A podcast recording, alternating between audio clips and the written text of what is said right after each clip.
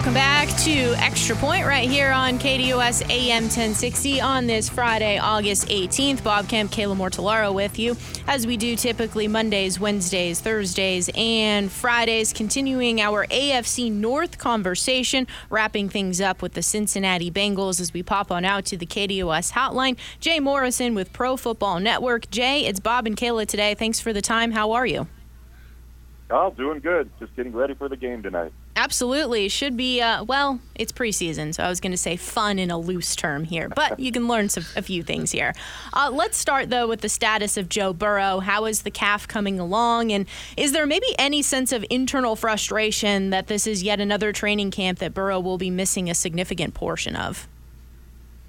No, I don't think that's the case. You know, you, you think about it, it's, it's a much better situation than last year with the appendectomy, where he lost a lot of weight. He had a he had a lot to do to get back from that. This is, uh, you know, he, he he's got three years together with Tee Higgins. He has three years with Tyler Boyd. He's got even longer than that with Ja'Marr Chase back their days at LSU, um, and even Trent Irwin, the number four wide receiver. You you're, you don't have the the new offensive line pieces. They had three brand new offensive linemen free agency, and then a uh, a rookie last year. So there was last year was just a much bigger challenge. Um, all indications, it, it sounds like that he's. No one has said it, but it sounds like he's been going through the walkthroughs in the morning, which they do away from the media in the indoor facility.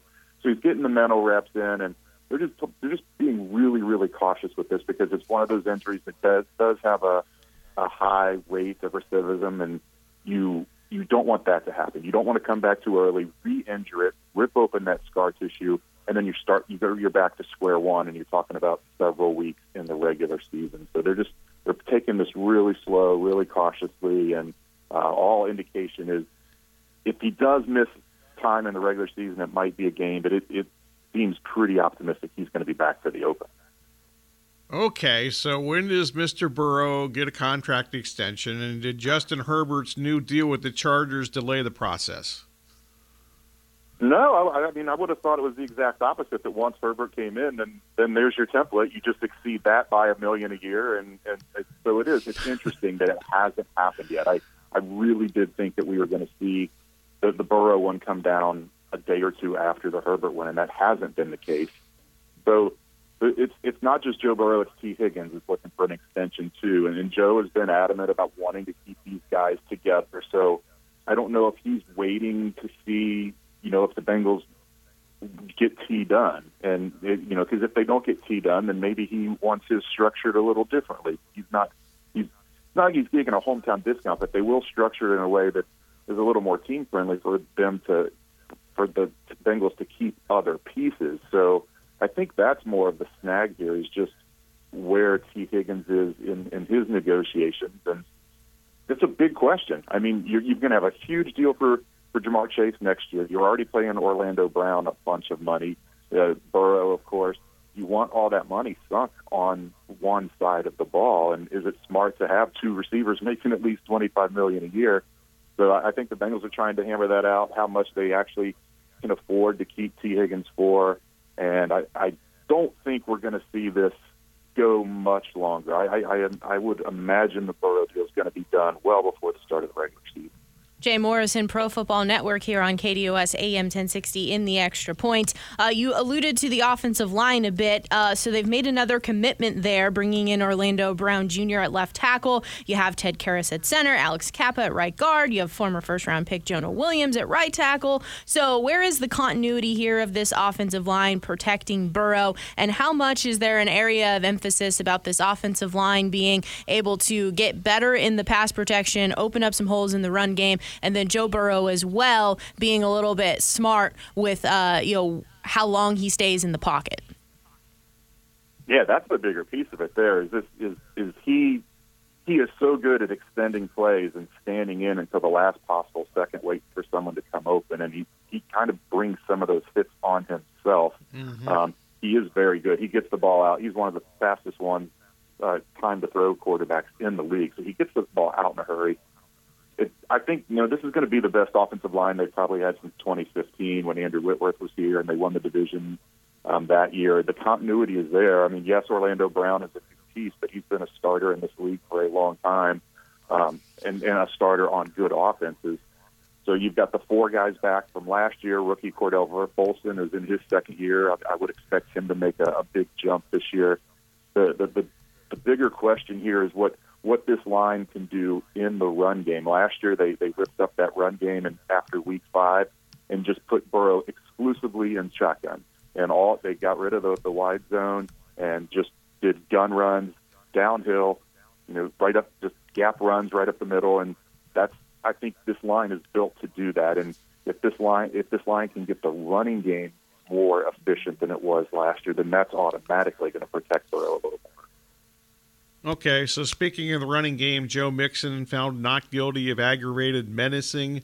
Uh, judge ruled yesterday the NFL justice system seems at times to kind of vary. So, do we have any idea and do we anticipate whether the NFL will suspend Mixon for some period of time? Yeah, I'd be surprised. There, there was no evidence or proof that he actually had a gun. It was just first story against his. Um, it was a kind of a slam dunk, non guilty case, not guilty case. So I, I, I would be surprised based on that case alone, but there was also a case in April where his sister and, and her male acquaintance were at Joe's house, and the, the acquaintance shot a teenager. They were playing Nerf guns, running through the neighborhood, and, and there was some. Uh, Joe was not guilty of any crime in that, but again, it's it's a gun issue. It's it, at his house. It's just a bad look. So maybe the NFL does something on that, but I, I, at this point, I'd be surprised with the way that case came down this week, the aggravated menacing case. It just it look it seems like that that I'm not saying he didn't do it, but there was just no evidence there that never should have gone to trial. Speaking of Joe Mixon, though, he no longer has Samaje Perine backing him up. Uh, it looks like it's going to be Chris Evans, drafted in the sixth round back in 2021. So, do the Bengals feel comfortable with what they have in the running back room? Yes, uh, in terms of running the football, but the, the big question is who's going to take on that Samaje third down role and be the, the key pass protector. Samaje was one of the best blitz pickup backs in the league last year. Um, Chris Evans has not been very good at it this year, and um, he, he talked to a reporter earlier this week about how he rode the drop tower at an amusement park, and he he got in a bite suit and let a police dog attack. I mean, he did all these things to kind of shock his body to get used to doing things that you really don't want to do. And he's, he's taken this seriously, trying to, to be that third down back. And we have seen some growth there. But Trayveon Williams, who's been here longer than Chris Evans, he was really the favorite to, to win that role. And he sprained his ankle early in camp. He's due back pretty soon. And then you have Chase Brown, the rookie out of Illinois, who pass protected a lot at Illinois. At Illinois, and it's it's something he's familiar with, and, and but it's just a different level here at the NFL. So that's still a work in progress. I, I I've moved Chris Evans kind of onto the the 53 man roster now. I think he is the the leading candidate to be that third down back, but we've still got two games to go and a bunch more practices before we get to the opener, and that job is still up for grabs.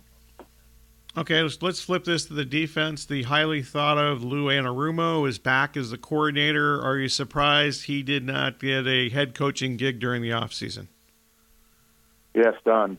Um, I, I really thought that he was going to end up out there in Arizona, and um, it's amazing. I mean, this this you look at the success that this team has had, and they are the only team in the NFL who have had head coach, offensive coordinator, and defensive coordinator together for five straight seasons. It's just wow. you don't see that in this league. If, if you're good and successful, like the Bengals have been, people steal them, and if you're bad, they get fired. And so it is. It's a big benefit that both Brian Callahan, the offensive coordinator, and Lou Anarumo are back. But yeah, I was I was surprised, and you know, I you know I was surprised because he's earned it, but on the other hand, not surprised because the, the trend in the league are the young offensive minds. And he's mid 50s and a defensive guy, and there's just not a lot of them getting hired. So I would imagine if they make another deep run this year, someone's going to hire him away. Jay Morrison, Pro Football Network here on KDOS AM 1060 in the extra point. Uh, Jessie Bates left. Uh, now it's Nick Scott, Dax Hill at safety. You have Awuzie, Mike Hilton, Cam Taylor Britt at corners. So, what's the comfort level right now of the secondary? And is that an area that might take some time to gel?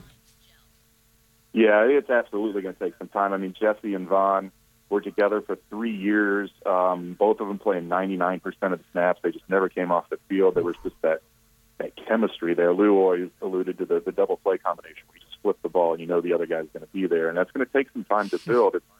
The, the safeties are now Dax Hill, who was their first round pick last year, who only played 17 snaps at safety because Jessie and Vonn never came off the field, and then Nick Scott, who they brought in from the Rams um, he's a one-year starter in, in the league, and so he's looked really impressive in training camp. But uh, getting those two guys to get that that same kind of chemistry, it's going to take some time. And, and then you mentioned that the, the the corners are are in good shape. Cam Taylor Britt really came on last year. Awuzie is coming off of an ACL, but he looks ready to go. They're just kind of holding him back out of precaution. That ACL was on Halloween, so he's he's had almost a year to, to rehab that and uh, and then Mike Hilton's terrific in the slot. And the, the one to really watch, DJ Turner, their second round pick out of Michigan, has made multiple plays every single day in practice. So they they are in good shape as far as corners go. It's just a matter of how fast those those two safeties can grow together. Yeah, as an Ohio State fan, I'm glad Turner's no longer in Ann Arbor. So uh, good that he's in. in this, you know, I wish he were. I wish he were in the state of Ohio before this year, but uh, that didn't quite work out. okay, so L- Logan Wilson, he's a tackling machine. Uh, they also yeah. paid fellow linebacker Jermaine Pratt. Are you surprised that Pratt's back? And because of these, uh, you know, maybe issues in the secondary uh, will the pass rush of Cincinnati, at least numerically, be, will it be better than last year? I guess it almost has to be. And yeah, they're gonna, that secondary will certainly benefit if the pass rush is better. Yeah, it's going to be better. It, it, it, I mean, they are so deep there, and it's legitimate depth. I mean, they just have wave after wave of guys, and they've. They, I mean, this is a good offense and, and a good offensive line, and they've just been a menace in practice. And and we saw it in the joint practice against the Packers too. They are just living in the backfield. Um, Trey Hendrickson is one of those. He practices like he plays, and he rubs the offense wrong at times, but but he is a really really elite defender uh, or edge rusher, and doesn't really have that name recognition. But uh, he's a guy to watch for this year. I was surprised about Pratt, uh, solely, and I, I think the Bengals were too because they wanted to re-sign Vonn Bell, and Carolina gave him more, and they expected to re-sign Samaje Perine, and he just was. He took the same amount of money to go to Denver. He was just tired of being Joe Mixon, you know, backup, being number two to him, and so all of a sudden they had this money allotted for other spots, and they're sitting there holding it, and so they they that's why they they re-signed Jermaine Pratt, and really it's the reason they got Orlando Brown. That was never the plan going into free agency to get that guy, but they got a call the night before, said he was available. They've got all this money sitting there, and, and it came together. So I do with Lou, the way Lou schemes things up, and the talent they have on defense. Uh, people kind of sleep on on this defense because the offense is so dynamic, but that's what's really going to carry them, just like it did on that Super Bowl run. That was the defense that, that won all those playoff games a mindset question for you here. You know, you you mentioned the Super Bowl and the Bengals have been part of the AFC Championship game for the last two seasons.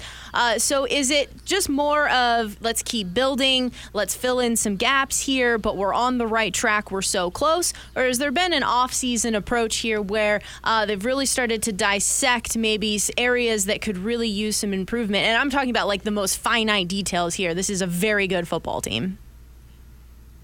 Yeah, it's, it's. I mean, it's odd because this offense has been so good, but you look at these playoff games, and and, and Joe Burrow's a clutch guy. But the late in the, that AFC Championship loss to the Chiefs, and even in some of those that that Super Bowl run, he just wasn't very good. The offense as a whole wasn't very good in the in the, the fourth quarter of those games. So I don't know what you do to to fix that until you get there and just perform better, but from a mindset, I think it's just more of an urgency this year. You know that there, you mentioned it earlier. The the the contract is coming for Joe Burrow. He's going to be off of the rookie deal.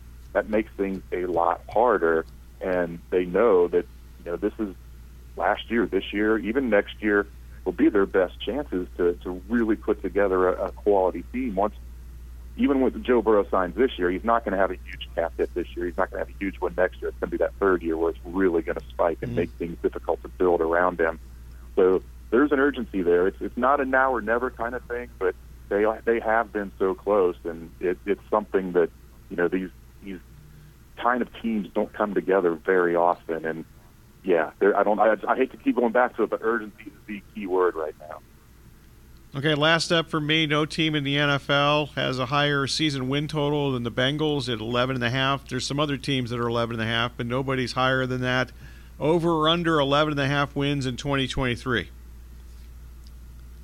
I they are better than they were last year, but I'm going under because the division is better, the conference is better.